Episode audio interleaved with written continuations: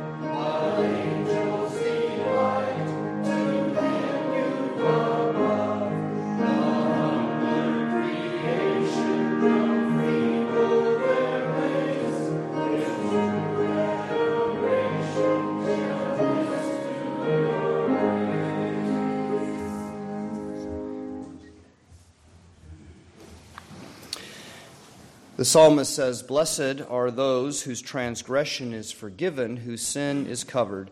Blessed are those to whom the Lord imputes no iniquity, and in whose spirit there is no deceit.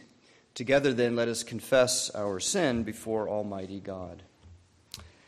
Lord God, most merciful, we confess that we have sinned through our own fault and in common with others in thought, word, and deed and through what we have left undone. We ask to be forgiven. By the power of your Spirit, turn us from evil to good. Help us to forgive others, grace to obey your commandments, and keep us in your ways of righteousness and love. Through Jesus Christ our Lord. Amen. Please stand for the assurance of pardon. People of God, hear the good news. The saying is sure and worthy of acceptance by everyone that Jesus Christ came into the world to save sinners. And you, Christian people, were washed, you were sanctified, you were justified in the name of the Lord Jesus Christ and in the Spirit of our God. I declare to you as a minister of the gospel that all those who have faith in Jesus Christ and repent of their sin are truly forgiven of all their sin. And this is the good news of the gospel. We say, Praise be to God. Saints in the Lord, the apostolic instruction to the church includes patience. Be patient in tribulation, says the Apostle Paul to the church, and James directs the church to be patient until the coming of the Lord. We live in this time between the first coming of Christ and the second coming, and it's a time where, among other things, it's not just sitting and waiting, it's, it's a time of being patient, active patience.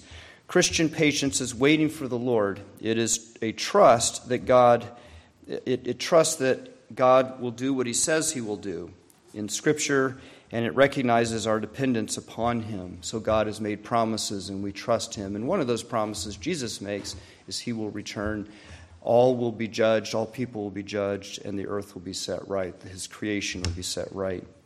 So we must wait for God. Christian patience is waiting while we resist sin and that we must repent over and over again. So that's part of the patience, is not just deciding we're done and we're not going to worry about sin anymore and we're going to stop repenting, but it's what we do as we go on in our uh, time of, of patience. The gospel promises that Jesus has conquered our sin and he cleanses us from all unrighteousness, and there's a patience that's required in that. He's done it, it's being worked out with us by the Holy Spirit and yet we have to wait because it's not all immediately um, given to us right away. Christian, Christian patience is waiting for the Lord to make things right in the world where there is so much that is wrong because the Lord promises to make the heavens and the earth new. So there's patience in that also. And I know you all feel that because there are so many things we experience and we hear about in the news that have gone wrong in this world and uh, we have to patiently wait for the Lord to set it right, even as we bear witness that He will. Every time you experience something and you know it is not supposed to be that way, you have the opportunity to practice patience. It's a step by step kind of thing. With God's grace at work within you, our opportunity at a, at a time over many years increases the pa- virtue of patience within us, and it grows as we continue to live our life for Christ in this world waiting for him to return. This is God's will for us in Jesus Christ, and let us say, Amen. Our hymn is number 670 If Thou But Suffer God to Guide Thee.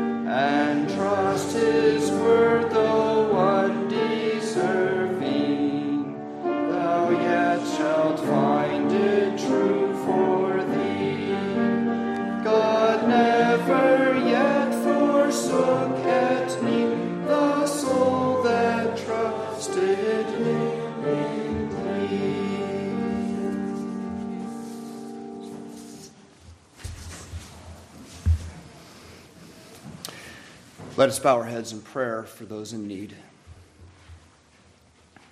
Almighty and eternal God, who by your holy apostles has taught us to make prayers and supplications for all people, and not only taught us, but instilled in us the desire to do so, we humbly ask you mercifully to receive these our prayers which we make together in our worship to you.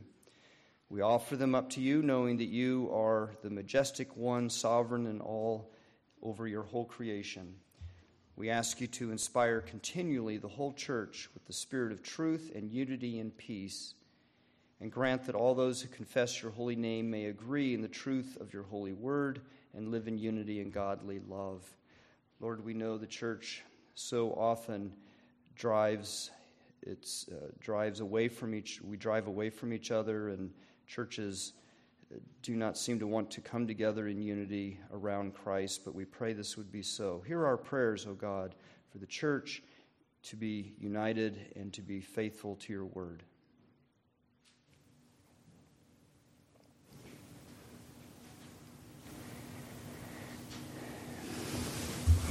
We call out to you to lead all nations in your way of righteousness, justice, and peace. And even if the leaders and the nations themselves do not want to go those ways, we pray, O oh God, that you would re, re, uh, keep a certain level of justice and peace between the nations. Direct all governments and rulers that under them Christ's people may be free to worship you and proclaim the gospel. We pray that good moral order would be maintained for all of society. To this end, we ask that you would guide our President, Joe Biden Gary Peters and Debbie Stabenow, our senators, the courts, Gretchen Whitmer, our governor, all who serve in government, and the Supreme Court as they, um, well, as they will return and continue making decisions. We pray that they would help lead us in the way of what is good and right. We pray that justice would be administered impartially. There would be punishment of wickedness and vice, maintenance of goodness, that virtue would be something desired by people and, and sought after, and that there'd be the end of shootings, mass shootings, or any kind of shooting. We pray for social order. To this end, we also pray for the termination, not just the, the um, reversal of the Roe versus Wade ruling, but also the termination of abortion, the illegality of pornography, the restraint of greed, the honor of marriage, help for the poor prosecution of violence, the end of prejudice. For all these things, hear our prayers, O Lord.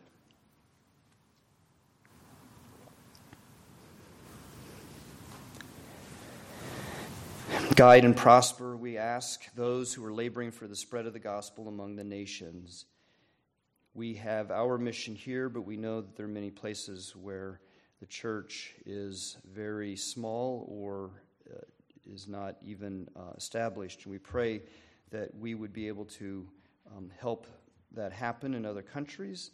We pray for our missionaries like Hiro Hakabor, his family in Ukraine. We ask you to keep them safe.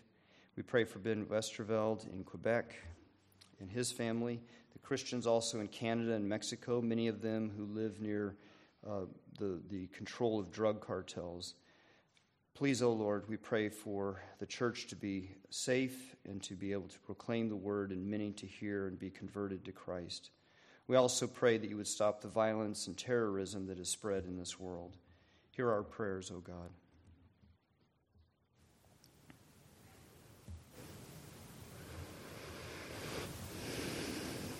Convert the lost, our Savior. Make rebels fall on their knees and praise your name and be joined with your people in the church. Turn the hearts of the wicked to you.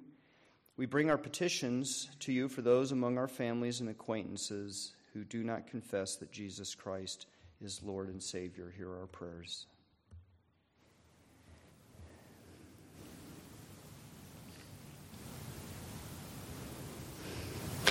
Merciful Father, give to all your people your heavenly grace, your favor especially to this congregation present here, so that with humble heart and proper reverence they may hear and receive your word and not be consumed by their own, um, own concerns and troubles.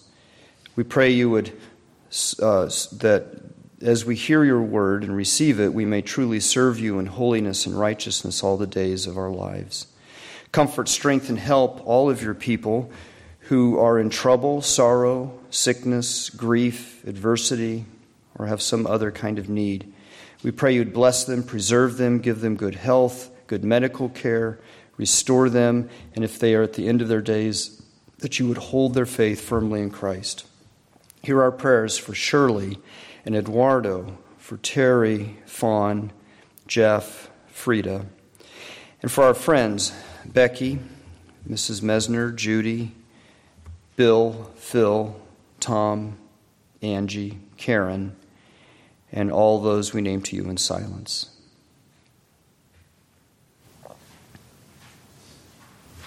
You are our only help in time of need. Other helps may come to us, but you are our full help and the source of all help that we receive.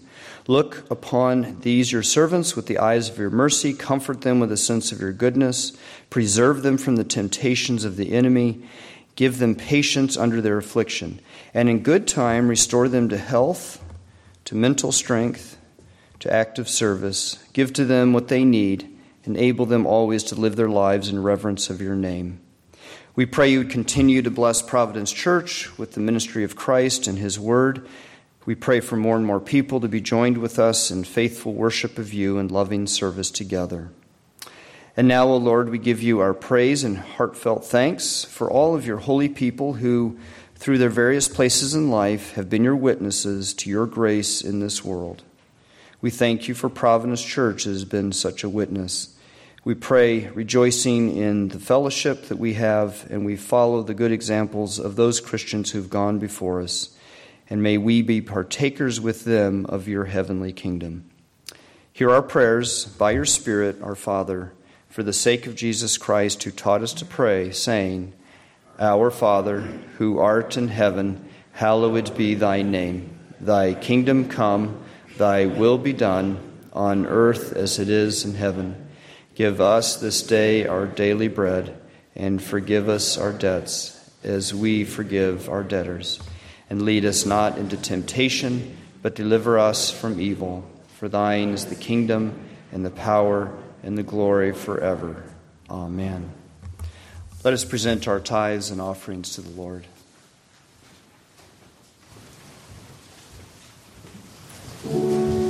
Please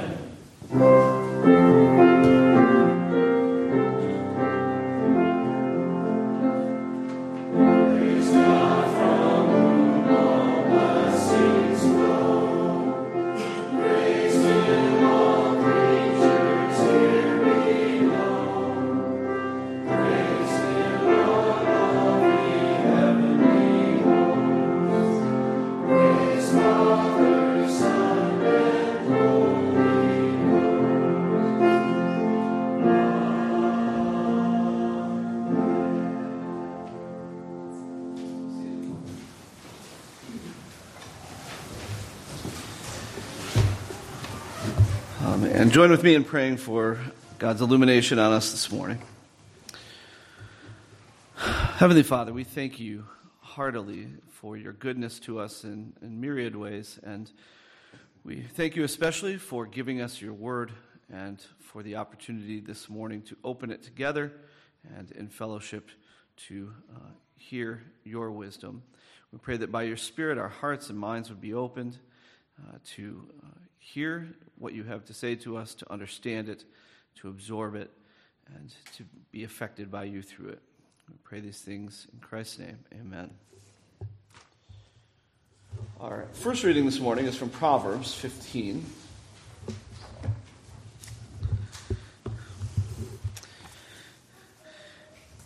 And uh, exclusively verse 3. So Proverbs 15 3. The eyes of the Lord are in every place, keeping watch on the evil and the good. Now, please join in our Psalter response this morning, which comes from Psalm 28. To you, O Lord, I call.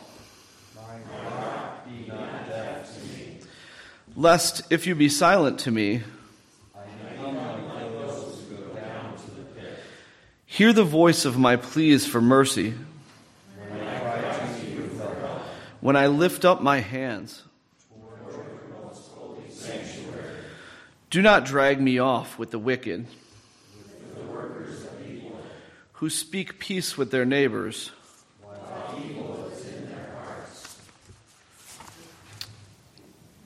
We're still on this. and according to the evil of their deeds. Render them their due reward.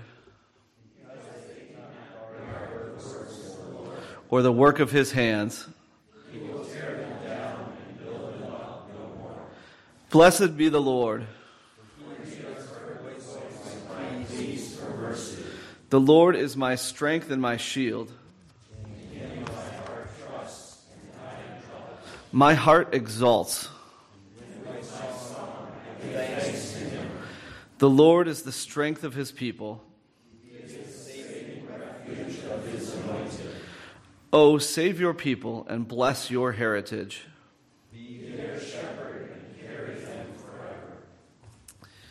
Our epistle reading this morning comes from Revelation, chapter 3, verses 14 through 22.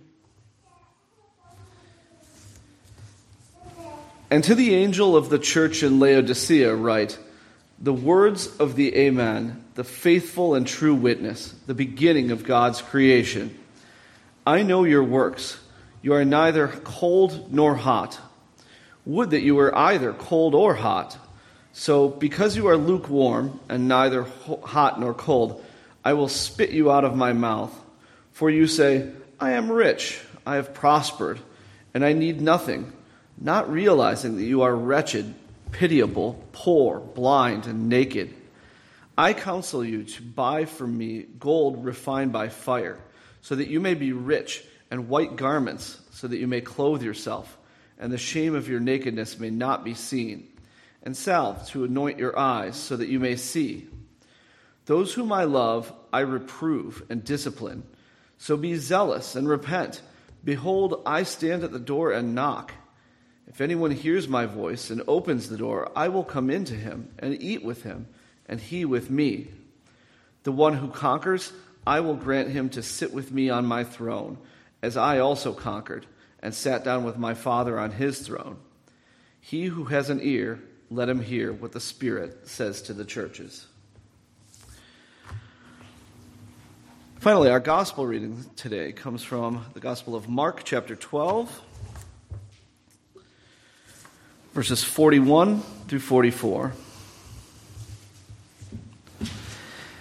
And he sat down opposite the treasury and watched the people putting money into the offering box. Many rich people put in large sums, and a poor widow came and put in two small copper coins, which make a penny. And he called his disciples to him and said to them, Truly I say to you, this poor widow has put in more than all those who are contributing to the offering box. For they all contributed out of their abundance, But she, out of her poverty, has put in everything she had, all she had to live on. The word of the Lord.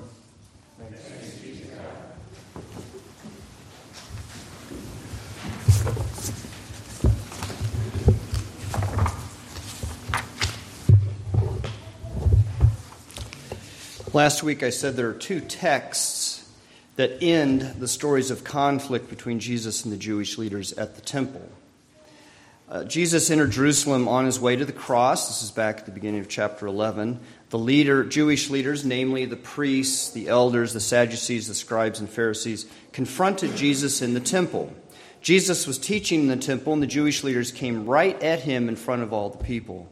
It reminds me of a story of one of my uh, I guess, favorite church fathers, Gregory of Nazianzus, and he was called up to preach um, and actually be the archbishop in Constantinople. Back at the time in the fourth century, when the when the churches were debating and there was a lot of fire going on about Arianism, which was later deemed to be a heresy. So he was the he was supposed to start a church, an Orthodox church, a church that held to the more Orthodox teaching of of who Jesus is in this town of Constantinople. And the emperor wanted him there, but there were a lot of Arians there who did not like him at all and uh, resented his being there. And so Gregory started this church called the Church of the Resurrection, and it met in a villa in the, in the city.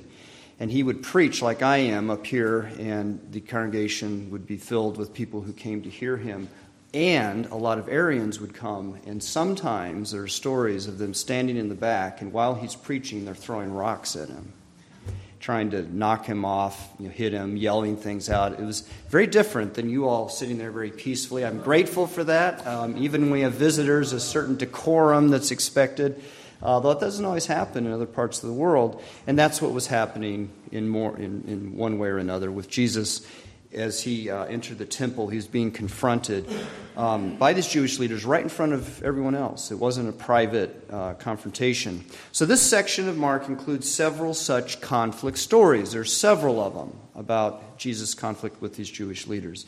And yet, even in conflict, the Lord teaches us what it means to follow him. And that is precisely what we receive as we listen to the preaching of these texts. We're not just hearing about Jesus' conflict with the with the Jewish leaders, we're also learning what it means to follow him when there is conflict. Now we come to the end of it. We come to the end of this section, and the final two stories of this part of the Gospel of Mark um, uh, are con- uh, this part with the conflict stories between Jesus and Jewish leaders ends with these two stories. You heard the, the other story last week, so today we get to the very last story about the widow in the temple. The last story before Jesus leaves the temple with his disciples is the story of Jesus watching those who were walking past these collection boxes in the temple and dropping money into them. Jesus sitting over by a column across the court, observing the pious activity of the people. Now, Mark is not clear about where this was in the temple. The, I notice the ESV uh, translation uses the word treasury. That's one way it could be taken. But um, there was a treasury in the temple itself, but most likely this is not where this scene is taking place. Not the word treasury can be sort of a broad word, but it probably wasn't taking place in the actual treasury of the temple. The, that treasury was more secluded from the people because any money that came into the temple would have been brought there, and so it was more like a vault. You know, it was a room where money was stored, and places like that are usually kept secure, and you don't have people just walking by and dropping more money in. Another place for the collection of the money was um, in, in the uh, collection of the money in the temple was the court of the women. The Jewish writing, the Mishnah, describes 13 trumpet shaped receptacles placed along the wall of the court of the women. People could walk by those collection sites and drop coins into the large mouths of the receptacles. So that's probably where it was happening. They regularly passed by the collection boxes in the temple and dropped their money into them. This was a regular um, sort of uh, activity. It was something you did when you went to the temple. I imagine that when people went to the temple, they thought about how they would be also making an offering, and not just animal sacrifices, but an offering of money. They were religious about it. Jesus sat down opposite the collection site in that court and he watched. Jesus observes our piety. Because he is the Lord, he sees our every pious act. Now, we might act in secret from each other, but not from Jesus. Jesus saw the action of each of the Jews who walked up to the collection boxes that day in the temple. No matter if they were men or women, young or old, children, fathers, mothers, single people, rich, poor, Jews, or visitors from other nations, Jesus watched them. Just like he's watching you and me today. We confess that after Jesus was crucified and raised from the dead, he ascended into heaven and that he's seated at the right hand of the Father. Jesus has ascended in triumph after completing his mission to save us, but that doesn't mean he's checked out. That he's away, that he's some kind of a deistic Lord who, who did what he had to do, and now he's just sitting back and maybe kind of keeping sort of an eye on things from a distance. But that's not Jesus. He didn't check out, even though he's ascended to the right hand of the Father. Jesus is present with us by the Spirit, and among other things, he's watching our acts of piety. He knows each one of us, and he's watching us. In fact, he never takes his eyes off of us. You do nothing in secret from the Lord. Not even your thoughts and desires are secret from the Lord. He knows them all. The people walking past the collection boxes in the temple had no idea that Jesus was watching them.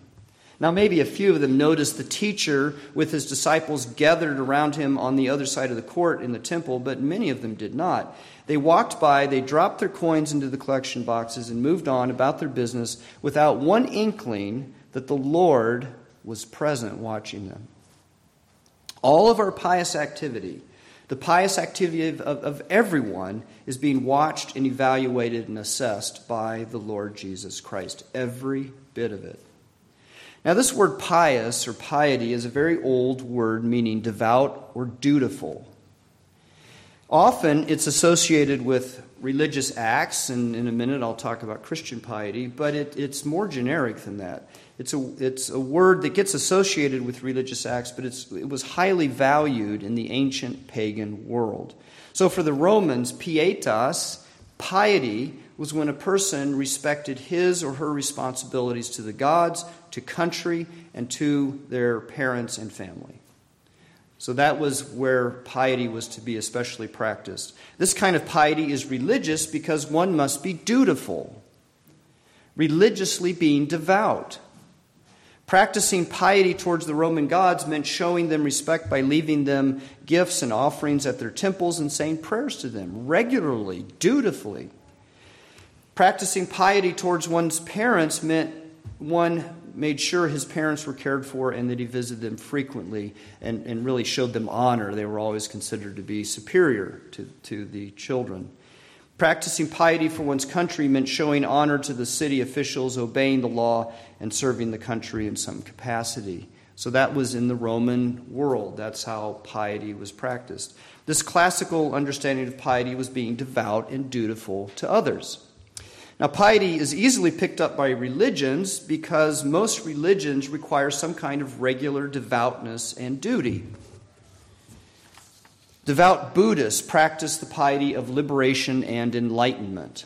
Their goal is to have a discriminating awareness of life and to be liberated from suffering. Suffering, they say, um, is, is, is embedded in, in this world and life. And so the duty, the, the piety of the devout Buddhist is to seek liberation from that suffering, and that comes through enlightenment. There are steps one must dutifully follow to build up the pathway of the mind toward enlightenment. Buddhism is a very disciplined religion, a very pious religion, very religious religion. Um, because it has that duty and that devoutness built into it.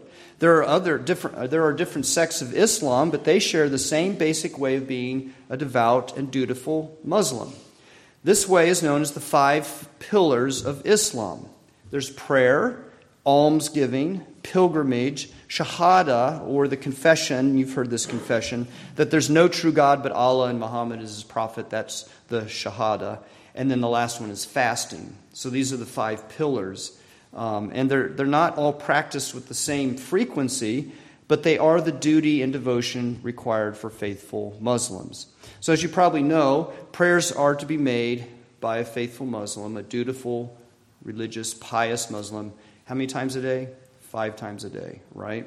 And there's the call to prayer in some places where the minaret, minaret is up and the uh, imam goes up, calls the people to pray, and they stop wherever they are and they pray. That's in a very heavily um, uh, developed Muslim city. But there are, there's that regular pious activity every day. And then the pilgrimage is another, but that's only required once in a lifetime. So there are different frequencies, but there still is this piety, devotion, and duty that's required. That's Muslim piety. But piety is not only for those who belong to religion. I want you to see that this kind of piety is, is pretty broad.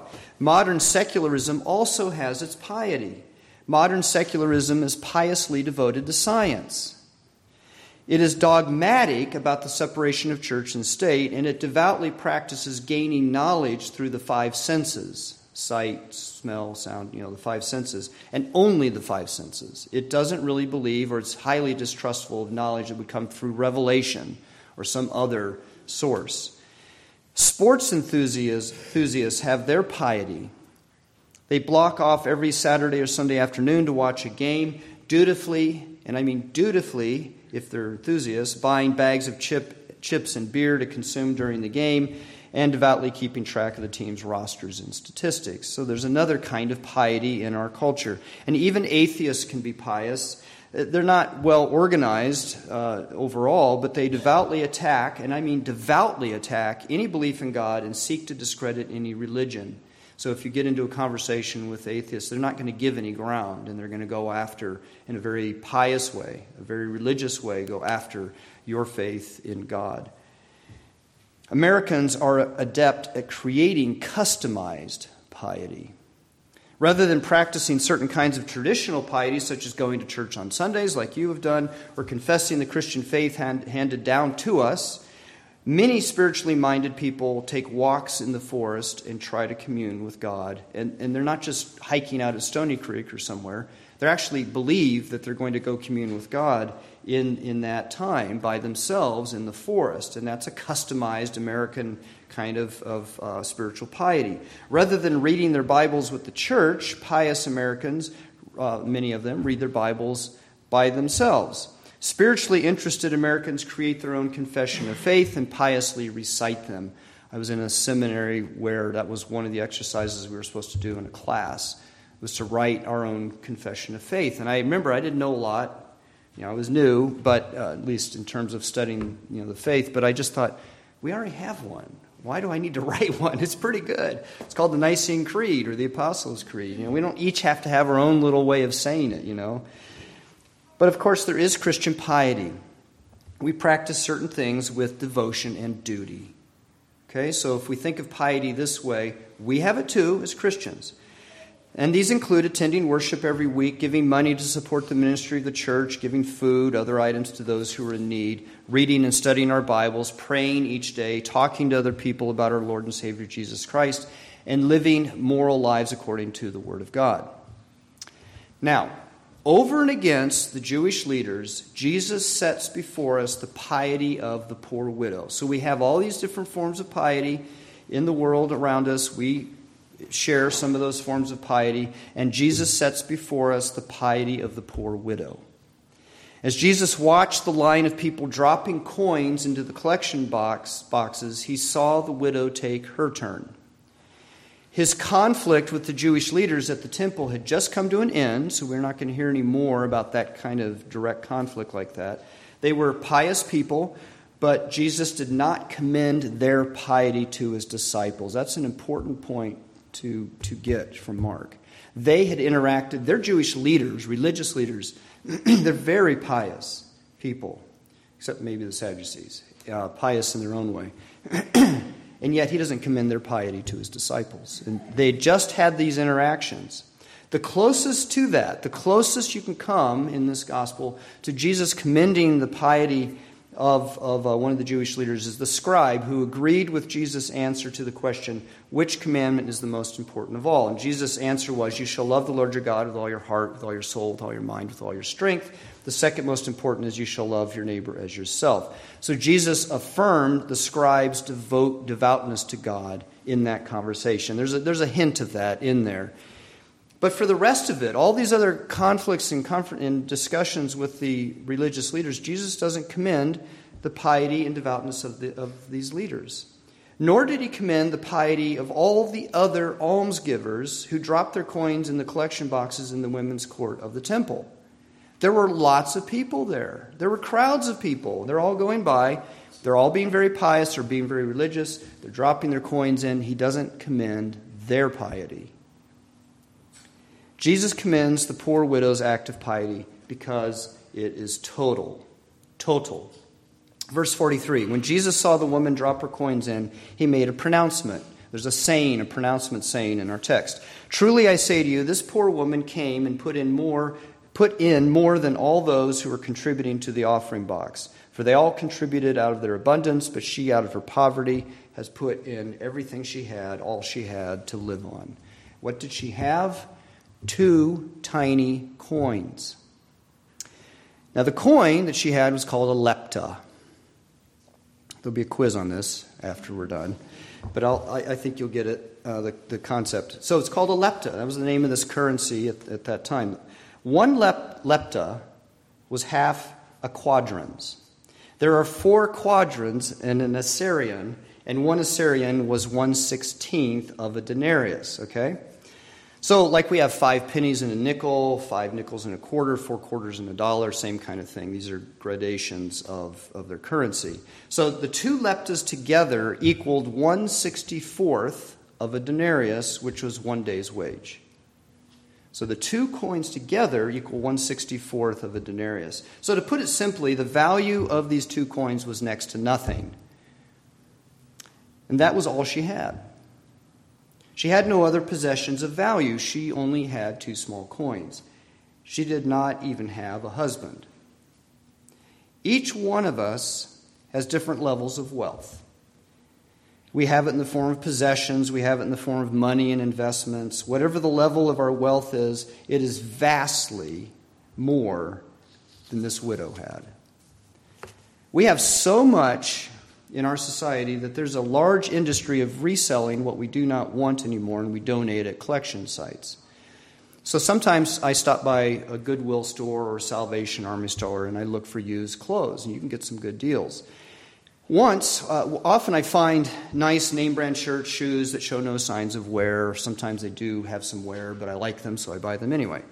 But if you look through the racks, you can find good quality clothes in a lot of these places. One store I visit told me that a lady comes in two or three times a week and buys up all the nice name brand clothing and sells it at her own store. She has some kind of secondhand store for much higher prices because people will buy it even with a significantly higher markup.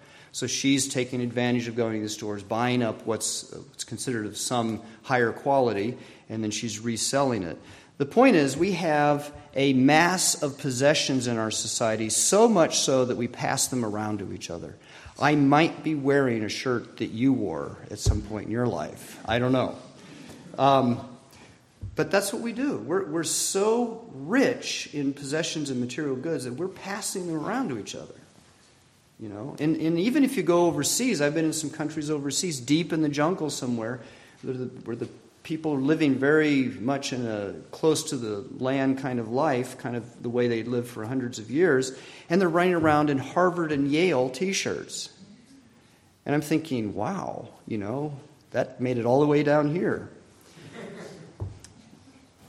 The entire inventory of the widow's valuable possessions was just two small coins. Yet to hold two tiny little coins in her hand was better than nothing. She could have divided them and piously put one in the collection box and kept one for herself. She had two little coins, one into the box, pious act, one for herself. She had two, one for God. She could have had one for God, one for herself.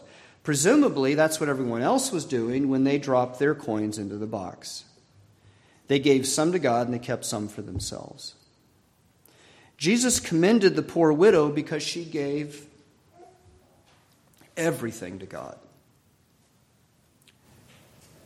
She put it all in. He commends her to us Because if we follow Jesus, we must be all in for him, all in. Now, certainly that means our possessions. That's the easy, easy thing to, to point out here. But it also includes our politics, what we believe is socially expedient, and our gender. We cannot hold back on our politics what we think is best for our society or ourselves. We cannot hold back some of it.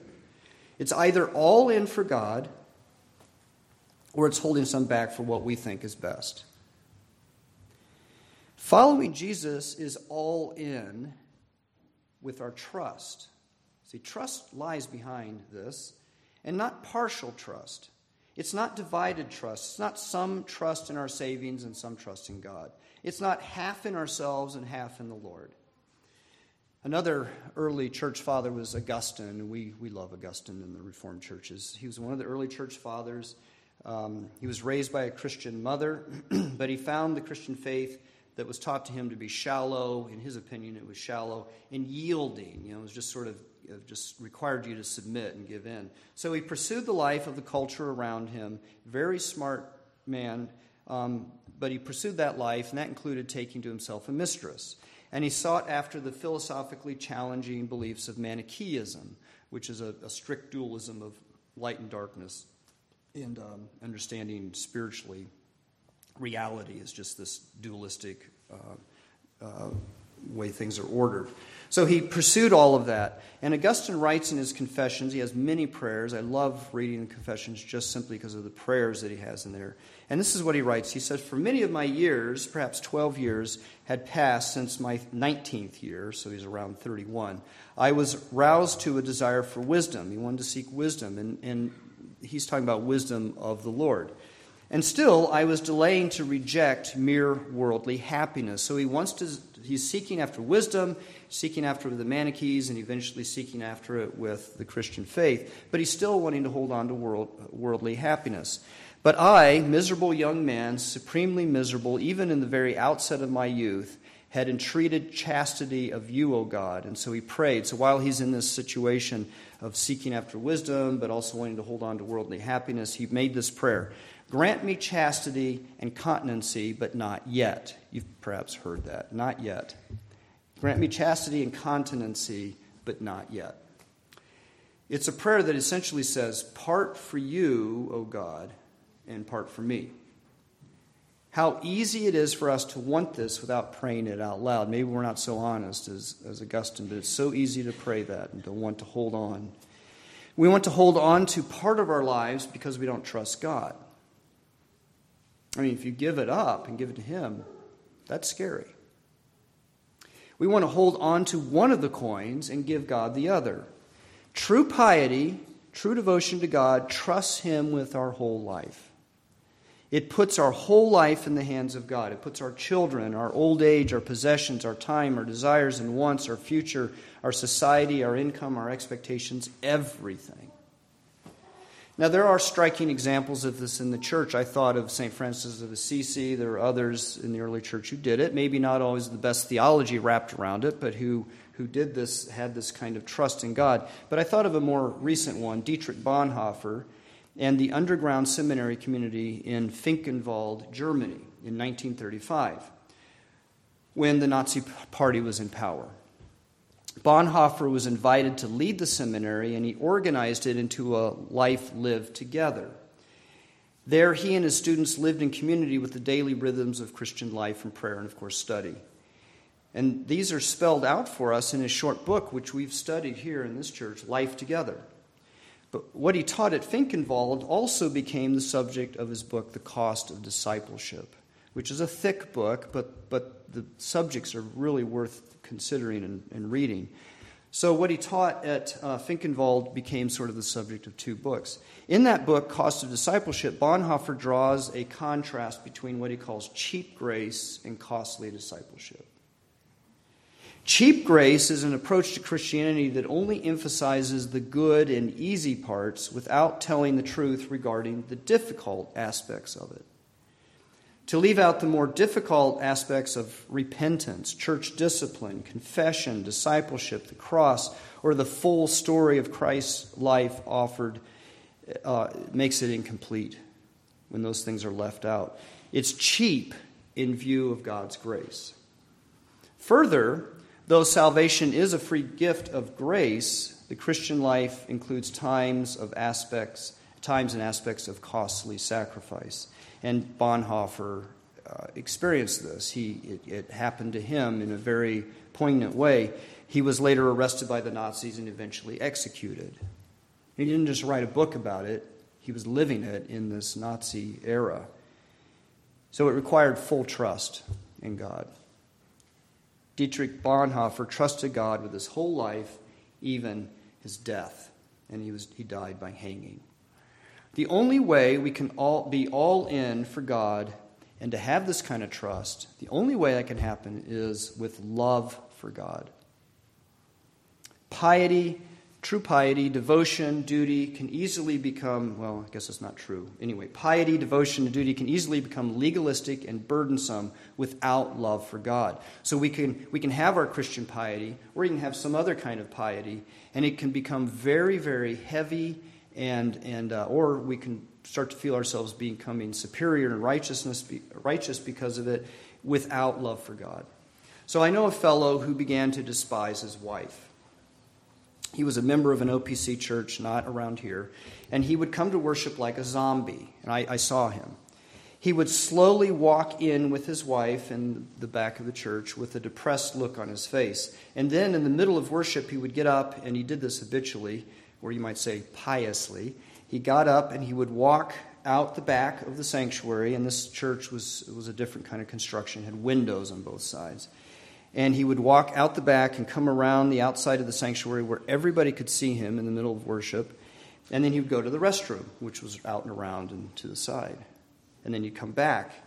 And the whole time he walked like he was carrying a load of bricks. And he had that dismal look on his face. He came to worship every week, every week, but he did it to show everyone he was unhappy. He did not attend worship out of love for God. To some degree, we can do Christian things like give a portion of our money to the church or to those in need. We can read our Bibles, we can pray, we can be a member of the church without love for God. Christian piety can be practiced for many reasons. Maybe it's because your parents did it, or it gives you friends, or it makes you feel spiritual and good with God. However, without love for God, you will never be all in for God. There will be those things you hold back, pleasures you would rather not give up, sin that you do not want to confess and from which you do not want to repent, unchristian accommodations with the culture, comforts in life that make you feel secure. If you try to follow Jesus and be a Christian without love for God, you will not be all in for Jesus. But how do we have this love for God that makes us go all in? Well, it comes from Jesus Christ. Remember, it's Jesus Christ who is keeping his eye on you. Jesus Christ, who drew the scribe to himself and commended him for his agreement with Jesus that we should love the Lord our God with all our heart, with all our soul, with all our mind, with all our strength, and our neighbor as ourselves. Because of Jesus, the scribe was becoming all in for God. And when the disciples the disciples, who certainly did not understand what it meant to be all in for Jesus when they first began to follow Jesus, did you fully understand what it meant to be all in for Jesus when you began the Christian life? I'm sure that you didn't. I didn't. Nor do you fully know what that means now. But Jesus had his eye on his disciples, and he has his eye on you. It's the eye of his scrutiny, and it's the eye of his grace. He knows what he knows where you want to hold back from going all in for God. And with his word and his spirit he directs you to give everything to him. And sometimes it's painful because we do not want to let it go easily. But he changes our heart, and more and more as we follow him, we go all in for Jesus.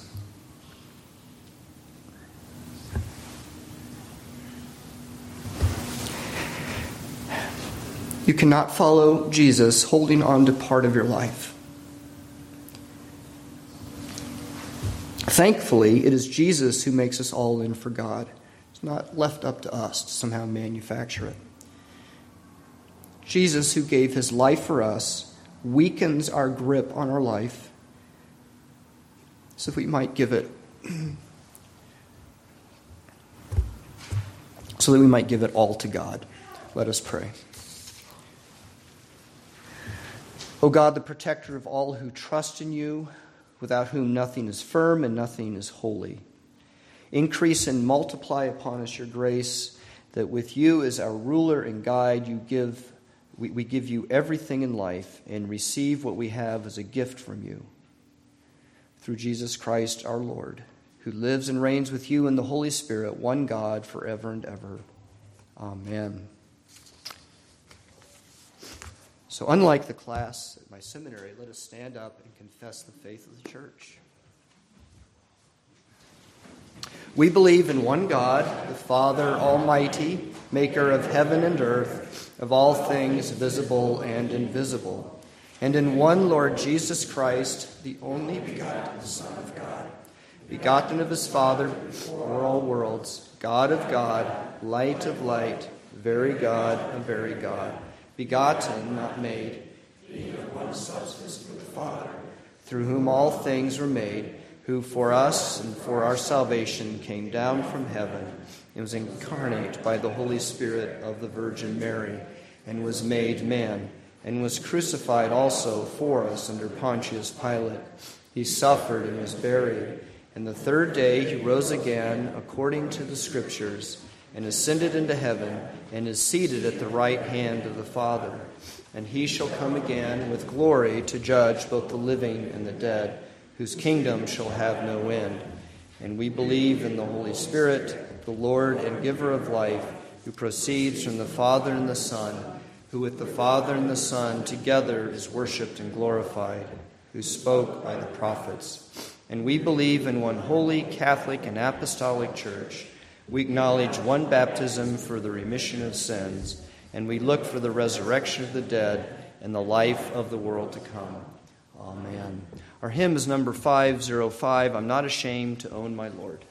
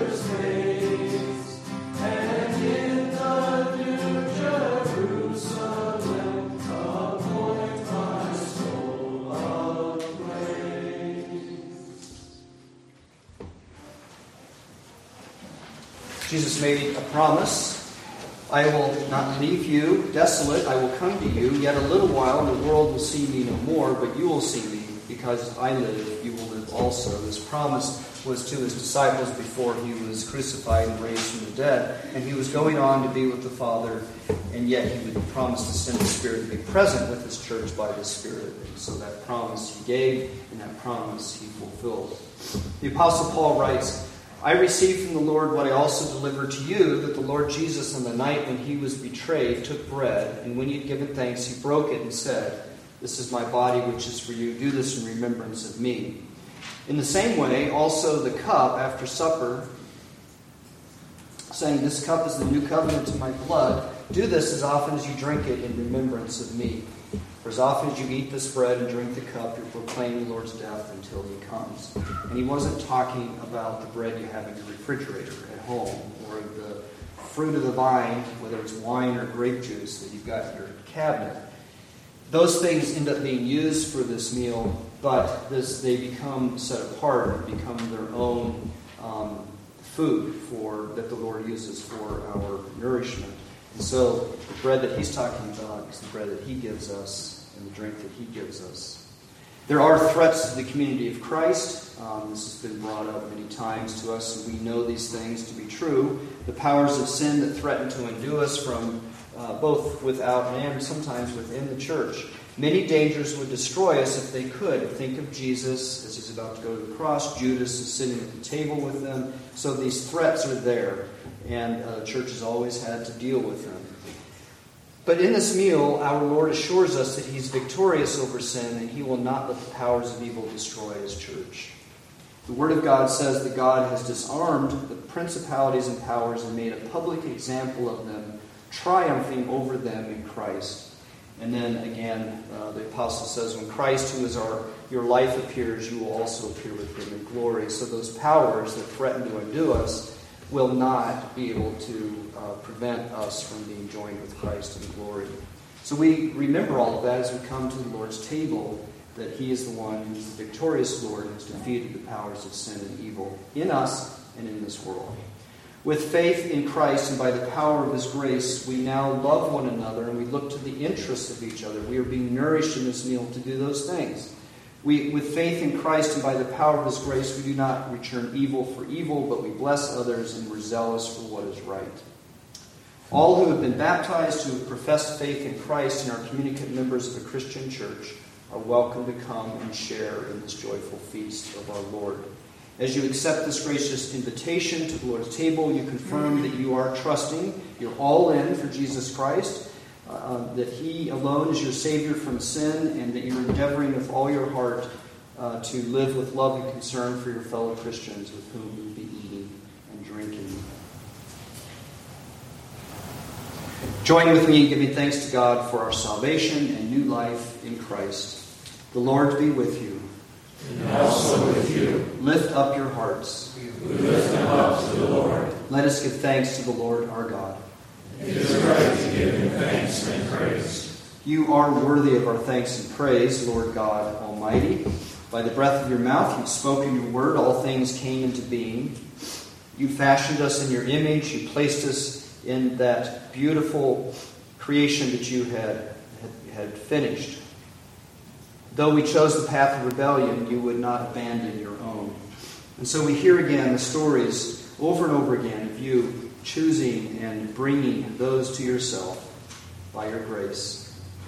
And so we thank you that you have drawn us into your covenant of grace, that you gave your people the law, you taught us by your prophets to look for your reign, your kingdom to come into this world, but most of all, the gospel that tells us Christ has come and that he has accomplished all things for us to be reconciled to you. And so we join with that host in heaven that sings that song of praise to you, saying, Holy, holy, holy Lord, God of power and might, heaven and earth are full of your glory. Hosanna in the highest. Lord God, you are the most holy one. You're enthroned in splendor and light. You are pure. There is no sin or evil with you. And in the coming of your Son, Jesus Christ, you did reveal the power of your love and your grace that was made perfect in our human weakness. Embracing our humanity, Jesus showed us and accomplished for us the way of salvation. He gave himself to death for us. He set us free from the bonds of sin that we might rise and reign with him in glory. And we profess our faith as we come to this meal and say with your church, Christ has died, Christ has risen, Christ will come again. Therefore, we proclaim the death that he suffered on the cross. We celebrate his resurrection, his bursting from the tomb. We, re- we rejoice that he reigns at your right hand on high, and we long for his coming in glory. And as we recall that one perfect sacrifice of our redemption, O Father, by your Holy Spirit, may the eating of this bread and drinking of this cup be for us a participation in the body and blood of our Lord Jesus Christ. Form us into the likeness of Christ and make us a perfect offering in your sight. Look with favor on your people and in your mercy hear the cry of our hearts. Bless the, those who are sick. We pray you would give them good medical care and that you would help the oppressed go free by your gospel. Fill your church with power from on high so that it might proclaim that gospel. Gather your people from the ends of the earth to feast with all your saints at the table in your kingdom, where the new creation is brought to perfect perfection in Jesus Christ our Lord, by whom and with whom and in whom, in the unity of the Holy Spirit, all honor and glory be yours, Almighty Father, forever and ever. And so we say together, Amen. The Lord Jesus Christ took the bread, and after giving thanks, he broke it and said, This is my body given for you. Do this in remembrance of me. And in the same way, he took the cup, saying, This cup is the cup of the new covenant, sealed in my blood, shed for you for the forgiveness of sins. As often as you drink it, do this in remembrance of me.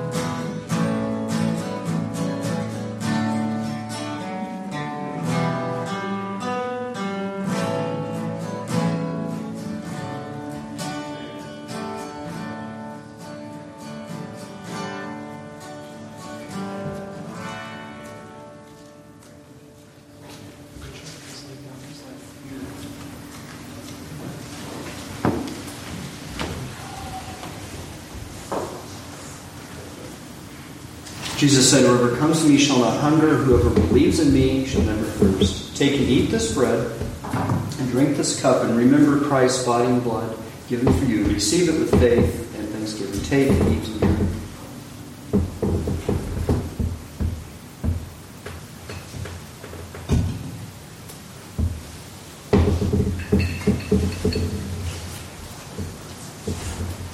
Let us pray. Lord, now let your servants peace according to your word. For our eyes have seen your salvation, which you have prepared in the presence of all peoples, to be a light to lighten the Gentiles, and to be the glory of your people, even Jesus Christ our Lord. Amen. Our final hymn is number 565, All for Jesus.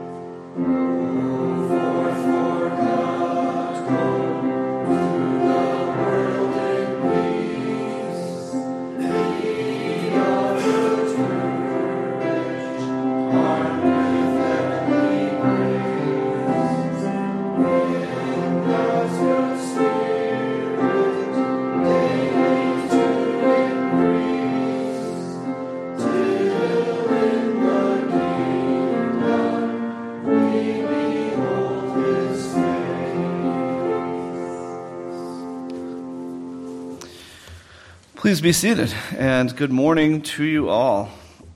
Um, as far as announcements this morning, uh, first of all, thank you to both John and Randy for uh, leading us in music this morning. Um, as a, a wannabe guitarist myself, I always enjoy hearing someone play the instrument well. Um, so thank you for that. Uh, thank you also to uh, uh, the helpers yesterday who uh, tackled the bush trimming and the other uh, the other cleanup around here. Uh, I could not be here to assist it with myself, but I'm certainly appreciative to those who were, um, and so thank you for that. Uh, we will be having uh, Christian Ed this morning, so please, uh, after a time of fellowship, join us for that. We'll be looking at a topic that we look at often and, and which came up uh, even in the sermon this morning that is kind of our, our life together as the church, kind of our communion um, and uh, as a fellowship. So uh, please uh, consider sticking around for that and uh, contributing to it.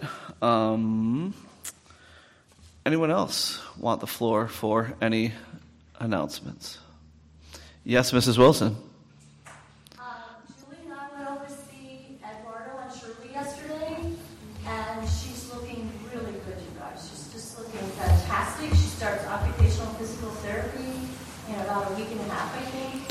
Um, their spirits were good, and their gratitude to Providence just overflowing. They're so thankful for the prayers, they're thankful for the cards, the calls, the texts. Just wanted to let you know how much they love us. Excellent. For those of you uh, who, who maybe didn't catch that on the stream, uh, Mrs. Wilson and I'm sorry, who, who else went over with you?